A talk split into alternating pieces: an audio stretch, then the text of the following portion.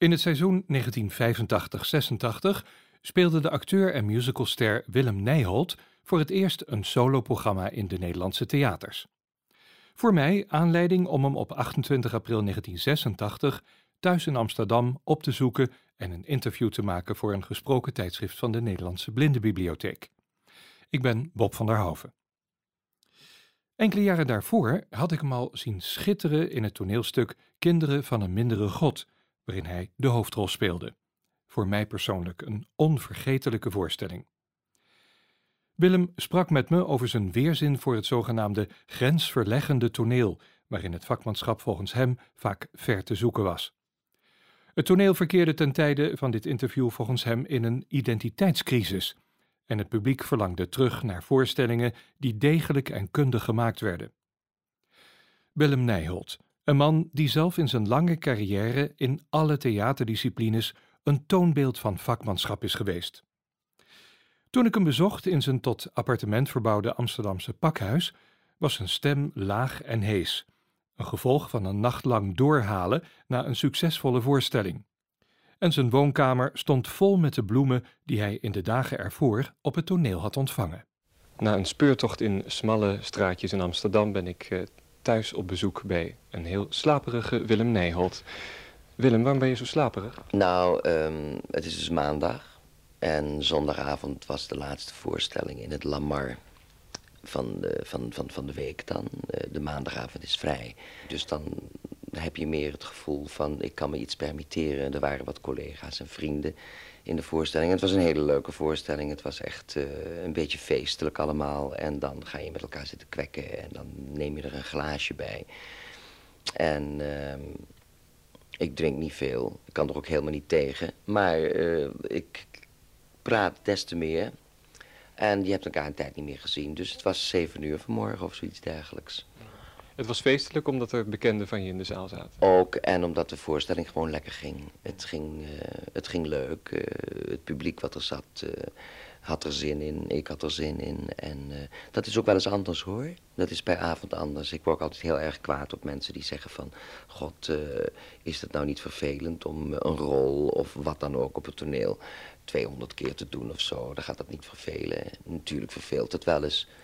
Maar ik denk dat ieder mens gewoon een dagelijkse routine heeft. En daarbij, het werken op het toneel is uh, levend werken. Je staat op dat moment uh, ja, je vak uh, te doen. En de zalen zijn altijd weer anders. Jij hebt de voorstelling bijvoorbeeld in Den Haag gezien, in Diligentia. Nou, dat was ontzettend gezellig. Ik herinner me dat dat twee of drie avonden hebben daar gestaan. Echt een feest was. Nou, dan kom je de avond daarna bijvoorbeeld uh, in de Koninklijke Schouwburg te staan. En daar komt een heel ander soort publiek. En dan is de avond matter. Of dan is het gewoon moeilijker uh, werken. Dan is het net of je in wat zouter water zwemt. Noem ik dat dan altijd maar. Dan moet je wat harder ploegen. En zoals nu in het Lamar, ik sta drie weken in het Lamar. Nou, dat is nog geen avond hetzelfde geweest. Iedere avond zit het toch weer ander publiek gewoon, de stemming en je basisgevoelens ook. Als ik vanavond zou moeten werken, zou het een hele trage voorstelling zijn, denk ik. zeg, maakt dat nog iets voor je uit uh, als je weet dat er bekenden van je in de zaal zitten? Ben je dan extra gespannen? Denk je dan van, oh, uh, die kijken met een bepaald soort ogen naar me? Hangt er vanaf wie. Uh, dat hangt er helemaal vanaf wie daar zitten. Ja, er zijn... Uh, ik heb niet veel vijanden in dit vak, geloof ik. Ik kan heel goed met, uh, met mensen werken. Ik vind het ook erg leuk om in, een, uh, in groepen te werken. Dit is de eerste keer dat ik solo ga. en ik heb het toevallig gisteravond over gehad met een acteur van Haars Comedie, die er ook was, Kees Kolen. En ik zei, goh, die zei wat leuk om daar zo tussen in je eentje. En ik heb wel twee muzikanten erbij die heel fantastisch zijn. om daar zo... Wie zijn dat? Dat zijn Frans Eelhart en Albert Veenendaal. En met Frans Eelhart heb ik al een paar keer eerder gewerkt. Die, werkte, die kwam al bij Zonneveld als jong knulletje. Later in Alle Laatjes. Een, een, programma met Gerry van der Klei, Connie Stewart en Paul Deen. En Frans heeft me eigenlijk ook weer ontzettend ja, geduwd, in de rug geduwd om dit programma te gaan doen. En eh, is eigenlijk de motor achter het hele programma. En Albert Veenendaal is nog een jonge toetsenman die eh, nog niet zo lang bezig is. Heel talentvol. En dat zijn hele leuke jongens om mee te werken. Die staan. Maar ja, dat is toch anders dan wanneer je dus verbaal bezig bent. Hè? Met, ik, ik vind het heel leuk om in een groep te werken. En daar had ik het met Kees gisteren dus over, Kees Kolen. Die zei van wat enig dat je daar zo, en wat kan je veel, en je bent er aan het tappen en je bent aan het doen en zo. En Jezus Willem, wat is dat leuk om naar je te kijken en zo. Dus ik, ja, ik vind het ook heel leuk om te doen, maar ik mis toch wel, er zijn avonden dat ik een groep mis, hè. Dat is dan toch, ik vind, ik, ik hou van ensemblewerk. Het is ook niet verwonderlijk hè, als je zo lang ensemblewerk hebt gedaan, als jij zoveel verschillende producties, musicals enzovoort. Ja, en dan nu inderdaad dit seizoen voor het eerst uh, je soloprogramma. Willem Nijholt Solo heet het Ja. ook. Hè, dat is heel duidelijk dus. Ehm, je vertelde over verschillende soorten publiek, zo even. Ja. Maar ik denk dat er ook eh, wel weer verschillende, zoals dat mm, te doen gebruikelijk is, verschil- verschillende soorten persreacties geweest zijn. Ja. Kun je daar iets over zeggen? Ja, daar wil ik ook wel iets over zeggen. Maar ik heb helemaal geen antwoord gegeven op je eerste vraag. Eh, ik zei alleen, dat hangt ervan af wie er zitten hè, in de zaal. Ja. En ik moet je zeggen, mijn collega's, eh, ja, eh, ik ben wel eens een beetje benauwd natuurlijk. Als, als bijvoorbeeld Adèle er zou zitten, daar, daar heb ik een grote bewondering voor. Of eh, Heeft ook met Frans Eelhard gewerkt, hè? heeft ook met Frans gewerkt, ja. Het was een heel mooi programma, het eerste programma. Robert Lok was bijvoorbeeld erg onaardig over mij en tegen mij na de tweede try-out, die dus heel erg de mist in ging. Mag ik vragen wat hij zei? Of, eh, Hij vond het stront. En dat riep hij ook heel hard. Op het toneel, terwijl de technici nog bezig waren het eh, af te breken. En was heel, heel onaardig. werd Ja. dat niet nader toegelicht wat hij er niet goed aan Nee, vond? hij kwam alleen vertellen dat hij het stront vond en ging toen weg. Nou ja, ik bedoel, dat is dan wel vervelend. Als hij dus nu weer in de zaal zou zitten, zou ik dat, eh, dat zou, zou me dat beïnvloeden, ja. Ehm, een, een, een, als Gerry van der Kleijden zou zitten, zou ik het heerlijk vinden. Want het is een verrukkelijk mens, heb ik heerlijk mee gewerkt. Connie Stewart is alleen maar eh, inspirerend. Mary Dresselhuis zat vorige week op de eerste rij. Want eh, ze, ze wordt 80. Ze ziet er fantastisch uit en heeft een waanzinnige vitaliteit, maar haar ogen worden minder. Achter haar zat Annie Schmid, die dus praktisch blind is. En ik weet dat Annie dus weinig meer ziet, dus ben ik extra eh, gaan, eh, gaan ehm, hoe heet dat nou? Oh mijn god, articuleren. ik slaap nog. Eh, begrijp je? Dat zijn dus toch, ja, dat geven extra spanningen, maar dat zijn mensen waar je van houdt. En je weet dat die mensen, en je ziet ze. Mary zag ik dus de hele avond onder mijn snuffert zitten in het lammer, is heel klein. En die zat daar stralend naar me te kijken met een beetje toegeknepen ogen, omdat ze dan beter ziet en zo. En dat vond ik gewoon ontzettend leuk. Jeroen Krabbe was er, Linda van Dijk is er geweest. En, ja, en dat zijn dan mensen die ik goed ken, waar ik mee gewerkt heb en waar ik prettig mee gewerkt heb. En dan vind ik het gewoon leuk om voor te doen, begrijp je? En nu die kritiek, hè? Daar wil je het over hebben. Nou, kijk, ik had maar zeven try-outs. Dat is niet zoveel voor een solo show. En eh, helaas eh, eh, heb ik het niet doorgezet om het toch meer uit te slepen, try-outs. Maar ja, het was een seizoen van solo-programma's. Everybody goes solo year. En ehm, het was zo gepland en ik moest die première doen. En ik was nog niet echt klaar en zeer gespannen. En dat was in de Koninklijke Schouwburg in Den Haag. En er zaten 400 genodigden en dat is nooit het leukste publiek. Mensen moeten betalen. Het is raar, maar betalend publiek is altijd het beste publiek. Dat is typisch Hollands, waar ik voor betaal, daar wil ik van genieten.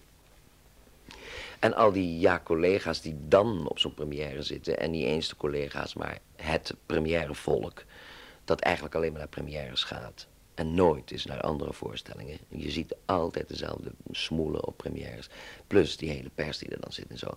Het heeft me een beetje beïnvloed en ik was eh, zeer gespannen.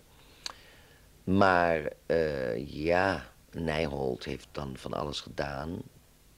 Heeft eerst toneel gespeeld en heeft toen bij Zonneveld eh, cabaret gedaan. En is later musicals gaan doen. En ging daarna weer toneel spelen. Want toen ik...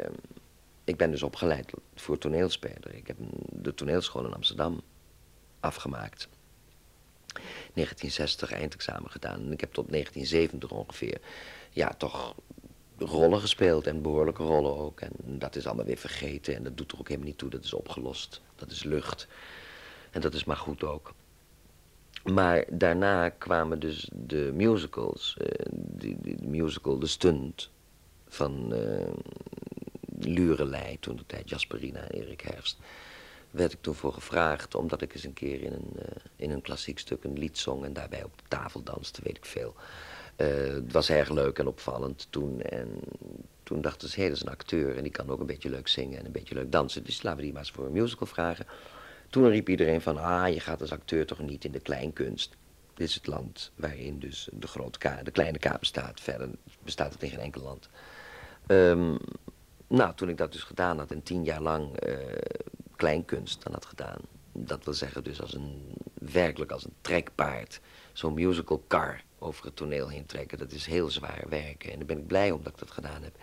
Ludi Nijhoff zei tegen me, toen ik later Amadeus uh, in Salieri speelde in Amadeus... dat had je nooit gekund als je die uh, ervaring niet had gehad met die musicals. Want dat is dus...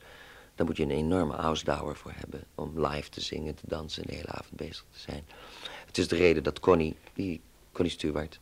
die toevallig gisteren sprak, ook zei van... ik ga er nu echt een punt achter zetten. Ik heb zo hard gewerkt, mijn hele leven lang. Die verantwoording die je hebt voor zo'n musical... de mensen komen voor jou... Uh, dat het op peil blijft, de honderden keren dat je het moet doen en de honderden keren dat het goed moet zijn. Want één avond slecht en dat, nou fijn, je kent dat wel. En dat is heel zwaar werken. Maar toen ik van daaruit weer naar het toneel ging, bij de Haagse Comedie werd gevraagd om inderdaad Salieri te spelen. Toen riep iedereen, maar dat is toch iemand, dat is toch geen acteur, die jongen, dat is toch een musicalster. Die kan toch niet uh, rollen spelen en zo, begrijp je? Dus nu kwam ik met een solo show en iedereen zat daar heel sceptisch naar te kijken hoor. En de pers is niet aardig voor mij. En ik denk ook dat het te maken heeft met het feit. Ik heb nooit veel troubles gehad hoor met critici, want ik heb over het algemeen tot nu toe nog wel kwaliteit afgeleverd. Daar streef ik althans naar, om kwaliteit af te leveren. In ieder geval uh, te zorgen dat wat er te zien is op het toneel boeiend is voor het publiek. Ook als het stuk is wat minder goed is. Maar ik heb uh, in deze soloshow, je hebt het gezien, een nummer over critici. Want de laatste jaren is mij opgevallen dat... Kijk, ik heb al eens een keer een bekeuring gehad, verschillende. In Den Haag heb ik eens een bekeuring gehad, uh, een bon. Hè? En ik kwam aanrennen en die man stond net die bon uit te schrijven. Waarop ik dus tegen die man zei van... Ah, ik ben twintig minuten te laat. Met uh, die auto van die parkeermeter afhalen. En, uh, goh, wat, wat sneu, want de repetitie is wat langer. Ik kwam van de Koninklijke Schouwburg. En het was op het voorhout. Ik zei, ah, die verscheur je toch, hè. hè. En toen zei hij, uh, nee meneer, u bent twintig minuten te laat. U krijgt een bon. Ik zei, nou, dat is, dan zijn de Amsterdammers toch wat uh, soep. En toen zei die man tegen me, ja, dat weet ik meneer. De Amsterdamse agent heeft humor en wij zijn correct, zei hij. En schreef zijn bon uit, begrijp je? En daar heb ik nooit op gereageerd, die heb ik nooit betaald. Toen heb ik, uh, op een gegeven moment kreeg ik een brief dat ik veroordeeld was tot een dag zitten of 50 gulden boete betalen. Maar die was opgesteld in een soort vreemd, soort ambtelijke taal. Die heb ik dus bewaard. Ik kon het niet eens volgen waar het over ging. En dat had ik de laatste jaren met de kritiek ook. Als ik kritieken lees, en zeker in, in, in bladen als theater, theatraal of weet ik veel, toneeltheatraal, het enige toneelblad dat hier bestaat. Dat is een soort klein eliteclubje dat uh, aan hobby doet. Uh, wij hebben allemaal een, een half jaar uh, op de toneelschool gezeten en ook nog eens een jaartje Nederlands gestudeerd en daarna maar wat dramaturgie gedaan. En die zitten nu dus allemaal te vertellen in dat blad met vreselijk veel moeilijke woorden en ingewikkelde zinnen hoe het toneel in elkaar moet zitten en zo. En ik kreeg een beetje de giechels op een gegeven moment. En dat had ja, dat hebben kranten ook. Dagbladen die schrijven op het ogenblik kritieken. En dan denk ik, mijn god, wat moeten wij daarmee? Wat moeten we met zinnen als... Uh, de actrice gaat de persoonlijke worsteling met de leegte niet aan... en vlucht in het verleden en zoekt de aanknopingspunten voor haar rol in het verhaal. dan denk ik, wat, wat staat daar? Wat moet ik daarmee? Uh, begrijp Dat stuk hoef ik alvast niet naartoe, denk je dan? Ja, nou... Denkt ja, het publiek misschien? Dat denkt het publiek ook. En ik, ik heb ook het gevoel dat er een aantal uh, zich vooraanstaande critici noemen de uh, mensen bezig zijn met het toneel echt de grond in te boren. Want wat wordt aangeprezen is zo vervelend. Dat heet dan grensverleggend en vernieuwend. Er is niks vernieuwend. Alles is alles geweest. En grensverleggend, ja, Jezus, wat is nou nog grensverleggend? Een vrouw die met een open vagina uh, op het toneel ligt en volgesmeerd wordt met, uh, met is dat grensverleggend? Dat is gebeurd. Ik heb het gevoel dat er op het ogenblik een soort nieuwe kleren van de keizer syndroom heerst. Dat als het maar onbegrijpelijk is en niet te zien is, niet te horen is, dat het dan door een heleboel recensenten uh, goed gevonden wordt. Omdat men gewoon niet durft te bekennen dat ze naar vuiligheid zitten te kijken. Hallo. Het is een drukte hier. Het is te leuk voor woorden. Um, en daarbij, ik, na die actie Tomaat in 69, is er iets gebeurd. Um, toen, toen, toen is het begonnen met uh, de, het verleggen van de grenzen. en op de toneelscholen, zeker de Amsterdamse toneelschool, was het toen ineens niet meer noodzakelijk om dat vak te leren. Want daar waren we niet meer mee bezig. We waren niet meer bezig met het toneelspelersvak. We waren met de maatschappij bezig. En die generatie is dus nu aangetreden. Die staat dus nu met grote rol op de planken. En die hebben nooit echt dat vak geleerd. Dus ja, ik denk dat het publiek daarom ook afhaakt. De schouwburgen zijn gewoon echt op het ogenblik zo leeg. Omdat je niet meer wordt gepakt door wat er gebeurt. En dan kan je nog zo grensverleggend en met de maatschappij begaan zijn. En weet ik veel wat allemaal willen. En motivaties aandragen. Maar als je niet vakmatig goed werk aflevert. Dan, dat zei Noel Coward al. Dan heeft het publiek het laatste woord. En het laatste woord is zich omdraaien en weglopen. En dat signaleer ik dus zelf ook. Want ik doe het gewoon omdat ik van dit vak ben. Nooit de Schouwburg uitgaan. Maar ik heb de laatste jaren verschillende keren de neiging gehad om toch maar weg te lopen. Omdat ik het niet kon verstaan. Omdat ik gewoon dan vind dat mensen slecht staan te spelen. Of dat een, een, een, ja, een voorstelling voor mij zo totaal onbegrijpelijk wordt. Of zo zwart is uitgelicht. En de laatste paar keer heb ik het gedaan. Ik dacht, man, ik ben 52. Mijn avonden zijn misschien wel geteld. Uh, mijn avonden zijn me te kostbaar. Als ik hier zit en ik verveel me, dan ga ik weg. Begrijp je? En ik denk dat veel mensen er zo over denken. Maar ik denk dat overal weer een reactie op komt. En dat na deze golf van, uh, ja, identiteitscrisis, we het zo noemen, in het theater, uh, toch je, je merkt het al, dat mensen, jonge mensen, zeker mensen die nu op de toneelschool zitten, die willen dat vak weer leren. Dat die weer terug willen gewoon naar begrijpelijk en goed, vakmatig goed toneel. Dat is met elke kunst zo, ook met de beeldende kunst. Als je niet weet hoe je moet schilderen, dan, ja, dan kan je nog zoveel verf op een doek kladden, maar dan wordt het nooit echt een schilderij. En Picasso die wist verdomd goed hoe hij met zijn materiaal om moest gaan. En zijn doeken, of je het mooi vindt of niet, later, uh, zijn niet voor niets meesterwerken uh, geworden, omdat men toch daarin de grote vakman ziet. En ik vind zijn vroege periode, zijn blauwe periode bijvoorbeeld, het allermooist. Maar eh, er zijn andere mensen die zweren bij de latere doeken van hem. En ik vind dat hij later een soort uh, ja, machine is geworden. Maar dit terzijde. Zeg, je had het over verstaanbaarheid zo even hè? Ja. in het theater. Ik heb nog een leuk complimentje voor je.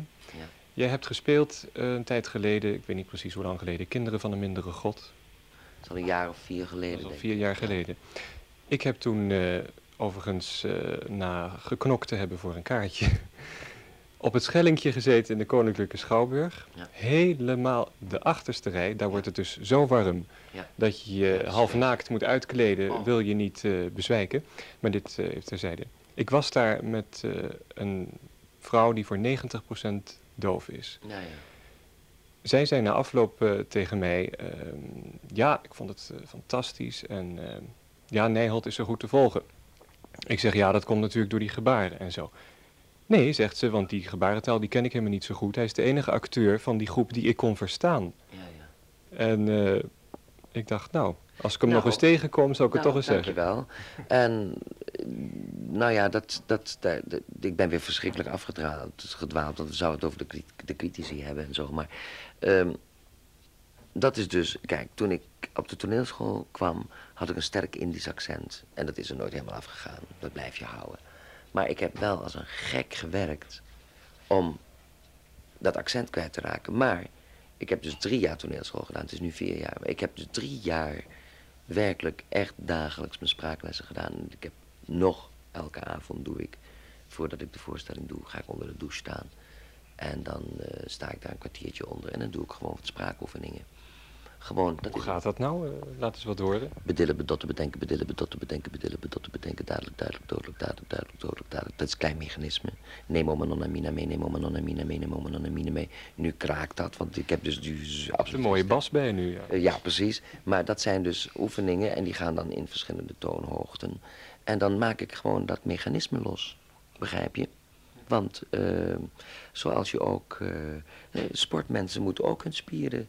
eh, voordat ze gaan lopen, dan zie je ze ook hun spieren losschudden. En, Doe je ook zangoefeningen? Ja, je hoor. zingt heel veel Ja. tegenwoordig. Ja, Ale van Dijk is mijn zangleraar. Hij gaat helaas voorgoed het land uit. Volgende maand. En daarvoor heb ik Kobi, Kobi Riemersma gehad. En ehm, het is niet eh, zo dat ik eh, heel regelmatig eh, daar ben. Het is een periode voor de show. Heb ik het wel heel regelmatig gedaan, twee keer in de week. En dan heb je daar zo'n, ik heb dat boekje daar liggen met wat zangoefeningen. En die, die kan ik dus eh, doen wanneer ik dat wil. En eh, ik moet je zeggen, ehm, het is wel nodig hoor. Want eh, ja, je moet dat geluid natuurlijk toch kunnen blijven ehm, in de hand blijven houden gewoon.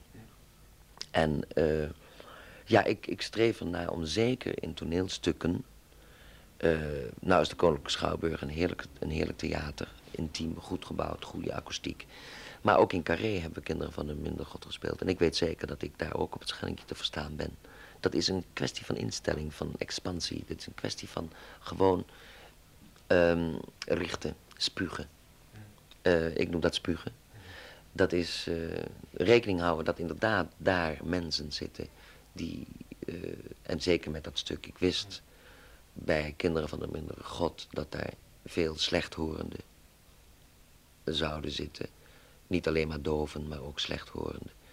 En eh, eh, nou ja, die mensen hebben gewoon aan het lipbeeld alleen niet genoeg. Die moeten toch een klein beetje, zeker de medeklinkers opvangen. En dan kun je dus eh, vaak, als je twee of drie woorden pikt uit een zin, dan heb je de hele, dan heb je de hele zin ook, weet je. En ehm, ik vind het heel belangrijk dat je te verstaan bent zodra je je bek open trekt op een toneel. Een vraag die je misschien liever niet wilt beantwoorden, mag je ook zeggen. Eh, er is op het moment ook een versie van dat stuk met Josine van Dalsem. En, eh, Ja.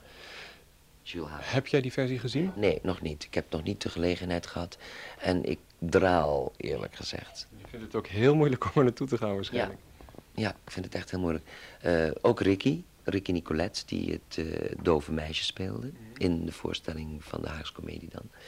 Ehm dankjewel, schat. Ik wil ook koffie, heel graag zelfs. Eh, ga ik Oh, heb ik dat? Dat moet je even bekijken.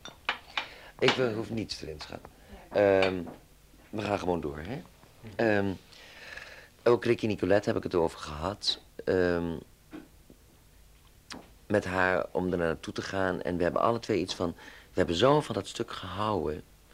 En er is toen ontzettend veel gebeurd in de dove wereld. Want dat was voor het eerst eigenlijk dat, dat we... eh, ja, dat, dat, dat de doven is naar buiten kwamen.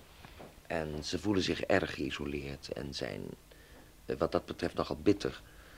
Ze vinden dat eh, hun handicap erger is dan blind zijn. Omdat een blinde eh, heeft een handicap die je kunt zien. Die wordt veel sneller geholpen.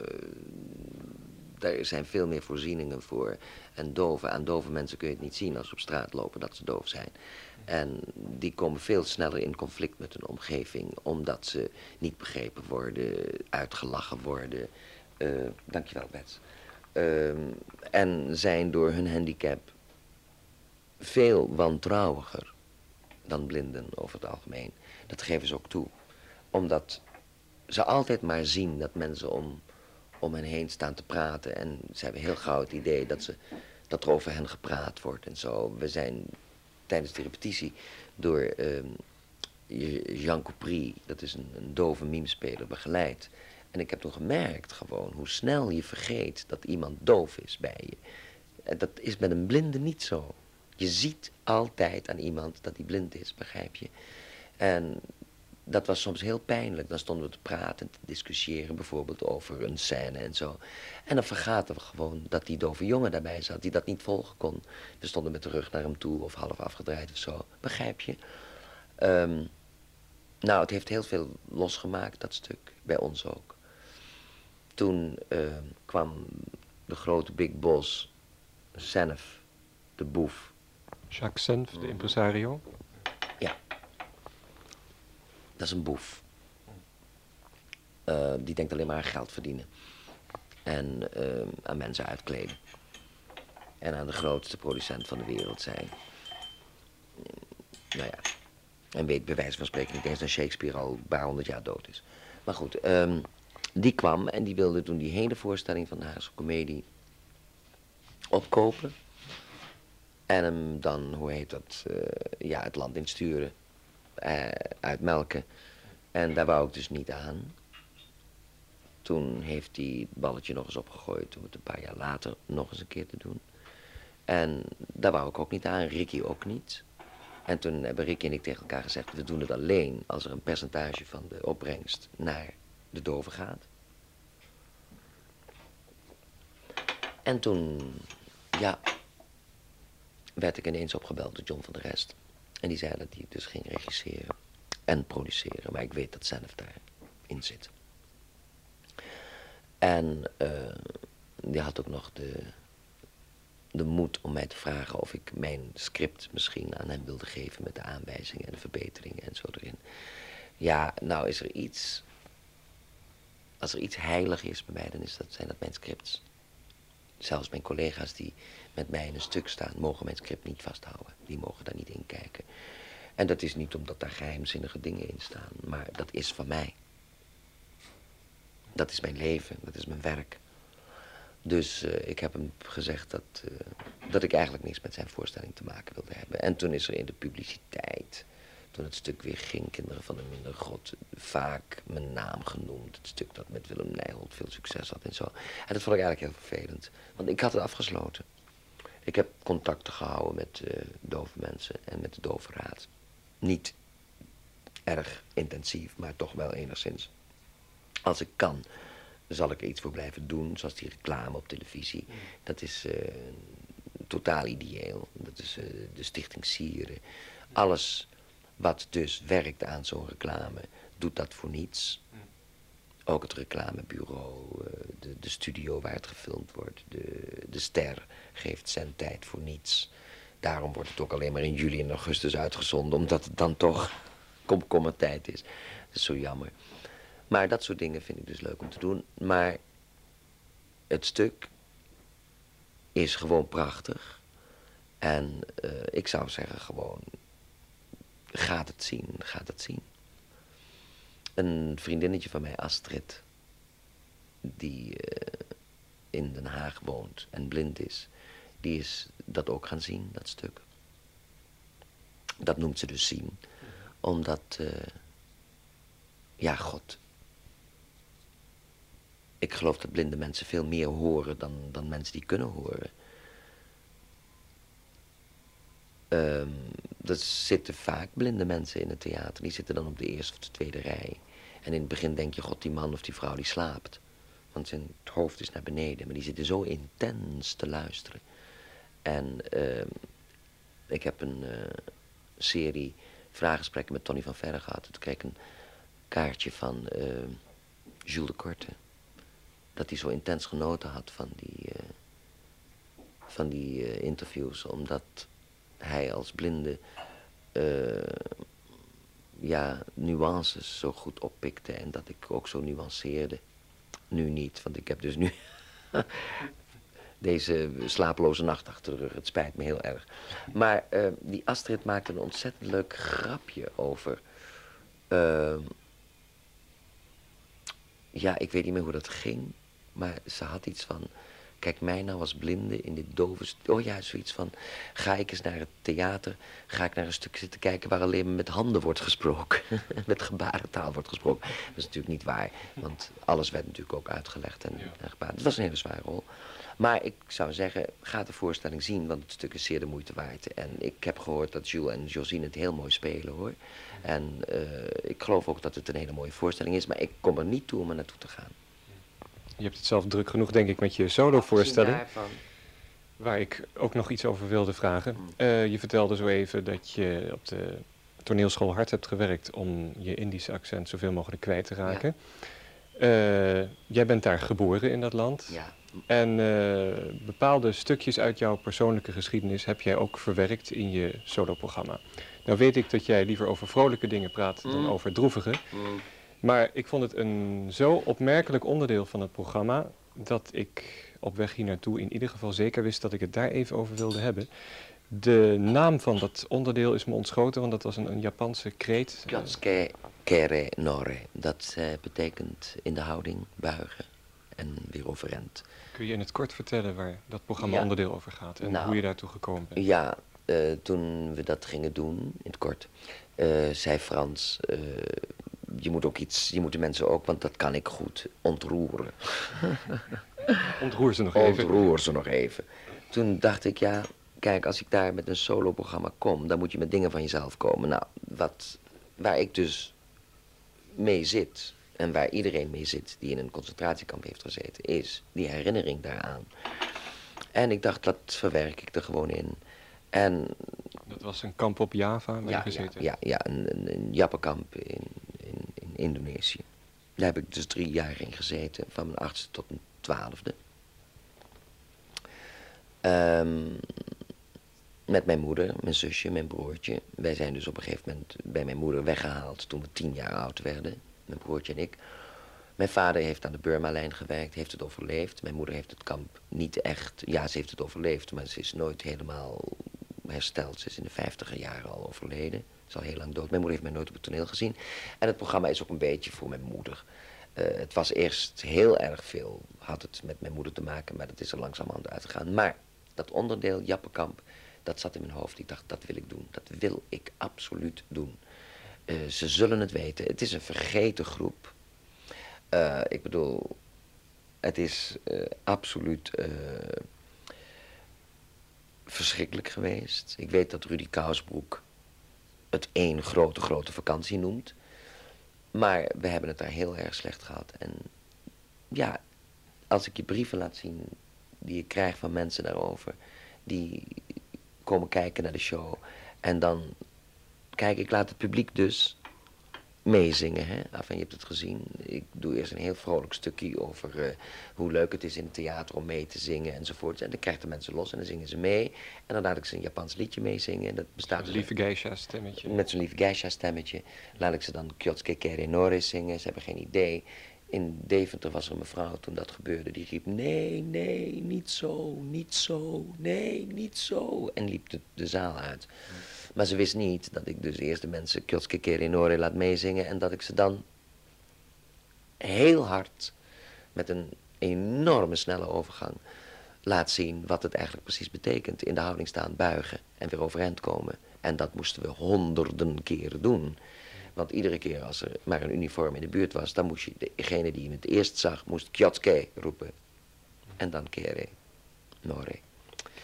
En ja, we werden ontzettend veel geslagen in het kamp. En dat deden ze namelijk, want mm, ja, voor een Japanner ben je, als je een gevangene bent, dan ben je dus helemaal niets waard. Je kunt eigenlijk beter zelfmoord plegen, want dan hou je die eer aan jezelf. En uh, ja, dat onderdeel moest erin, vond ik. En het is een, ik geloof wel een heel heavy onderdeel hoor. Heel, heel, heel, het, het komt hard aan bij de mensen. Maar wat ik dan weer erg goed vind, ik heb een heel mooi liedje daarna. En die jongens spelen een mooi stukje Scarlatti. En ik heb een liedje daarna, dat gaat over dat je niet van verdriet sterft.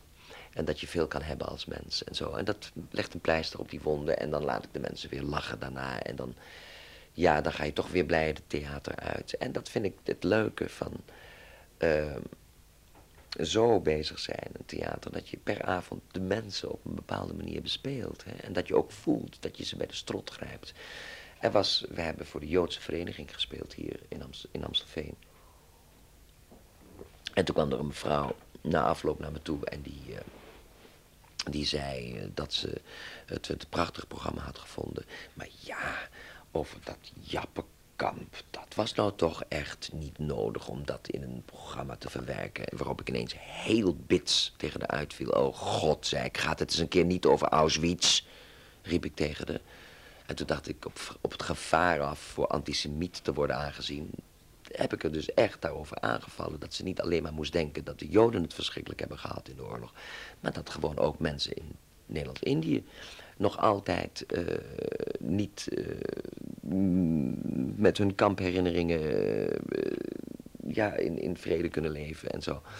Enfin, ze schrok eerst vreselijk toen ik dat zei. Toen zei ze ook nog van, ja, maar dat gaat, geldt toch alleen voor mensen die daar geweest zijn. Zeg ik, nou, ik ben er toch geweest, ik heb er toch gezeten. Oh ja, zei ze toen. En toen drong het tot erdoor. Begrijp je? Ja. dat het een eigen ervaring was. Maar het is, ik weet dat bij heel veel mensen, bijna alle mensen die in Nederlands-Indië geweest zijn en teruggekomen zijn na de oorlog, een gevoel bestaat van uh, niet voor vol aangezien. Wat wij daar hebben meegemaakt, dat is zo ver weg en dat heeft nooit bestaan, begrijp je? Het is ook pas sinds een paar jaar dat bij de nationale herdenking van uh, het eind van de oorlog en zo, of uh, 4 mei op de Dam, dat ook Indonesiërs mee mag doen. Begrijp je? En dat is uh, voor heel veel mensen bitter hoor. Heel veel. Ja. Die, de, die vrouw die de zaal uitliep, ja. wil nu iedereen weten. Heeft hij de rest van de voorstelling nog gezien? Of? Nee. Ze is, is gelijk meer... vertrokken? Nee, ze is niet meer teruggekomen. De directeur van, de, het was in Deventer, de directeur is, uh, die was ook aanwezig, was in de zaal, die is naartoe gegaan.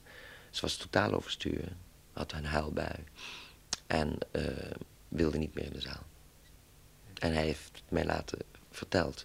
En er zijn meer mensen die uh, daar niet zo erg goed tegen kunnen. In Amstelveen was er een mevrouw, nee, in de Meervaart was er een mevrouw die in tranen achterkwam.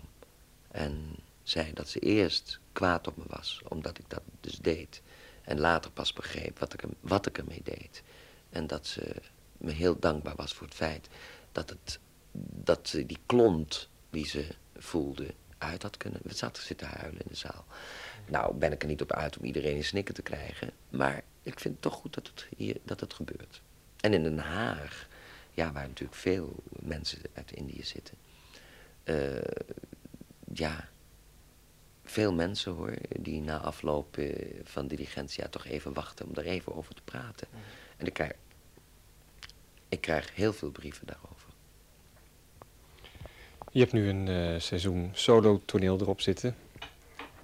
Is uh, solo toneel zwaarder dan ensemblewerk? Nou, dat hangt er vanaf. Uh, Kinderen van de Mindere God was heel zwaar. Salieri in Amadeus was heel zwaar. Stond de hele avond ook op toneel. En deze solo is zwaar, ja. Zeg, het seizoen zit er bijna op, hè? Ga je nog eh, een tweede seizoen ermee door? Ja. Wat zijn de plannen? Ja, ik ga volgend seizoen door met dit programma. En ehm, ik zou zeggen, Astrid, dat blinde vriendinnetje van me uit Den Haag, is ook wezen kijken in, eh, in Diligentia. En die kwam in de pauze even achter. En die heb ik dus eh, het toneel laten zien. Ze heeft alle schoenen betast. Want ik, eh, zoals je weet, ik doe geen verkledingen met, met, met, met jasjes en brilletjes en eh, pruiken en zo. Ik doe alles via schoenen. En ik heb haar helemaal uitgelegd welke schoenen ik bij welk nummer aantrok en zo. En die heeft ze allemaal bekeken met haar handen. Dat vond ik heel ontroerend. In de pauze heeft ze alle, alle schoenen afgetast en, en, en bevoeld en bekeken. De konijnenkopjes en de grote clownschoenen en de punkschoentjes en zo. Vond ik heel leuk. En ik denk dat, eh, dat, dat, dat voor blinde mensen dit ook wel een leuk programma is. Omdat het heel verbaal is. Hè? Er wordt constant... En muzikaal ook. En muzikaal, ja. ja. Willem, eh, de band is bijna klaar. ik kan eh, alleen nog maar eh, jou heel veel succes wensen met dit soloprogramma. Eén laatste vraagje nog. Ja. Denk je dat je na twee jaar soloprogramma een tweede soloprogramma aandurft? Nou, Of kun je daar nog ga iets over dus zeggen? daar vanmiddag over praten. Aandurven is, is, is niet in vragen. Of, of het publiek het wil, weet ik ook niet. Maar ik wil eh, zoveel mogelijk eh, variatie houden in, eh, in wat ik doe. En ik denk dat ik een rol spelen ook erg leuk vind. Maar we zijn al bezig met gesprekken met andere tekstschrijvers, maar wel weer met Frans Eelhard en Albert, om toch in de toekomst te denken aan een ander programma weer, ja. Ja, Ik ben heel benieuwd. Ja. Bedankt Willem. dankjewel. Een ontmoeting met de veelzijdige acteur en musicalster Willem Nijholt bij hem thuis op 28 april 1986. Zijn loopbaan, we weten het allemaal, is na dit interview op volle kracht vooruit gegaan en telt tal van hoogtepunten. Te veel om hier allemaal op te noemen. Willem is tot op hoge leeftijd blijven acteren, waarbij hij ook altijd de hoogste eisen aan zichzelf is blijven stellen. Zelfs dit jaar nog, 2019, Willem is inmiddels 85 jaar, was hij te zien in de Indië-monologen, een voorstelling over de gebeurtenissen in Nederlands-Indië tijdens de Tweede Wereldoorlog. Een onderwerp dat, zoals je weet, ook in zijn solovoorstelling in de jaren 80 al een plek kreeg. Tot zover deze podcast. Graag tot de volgende.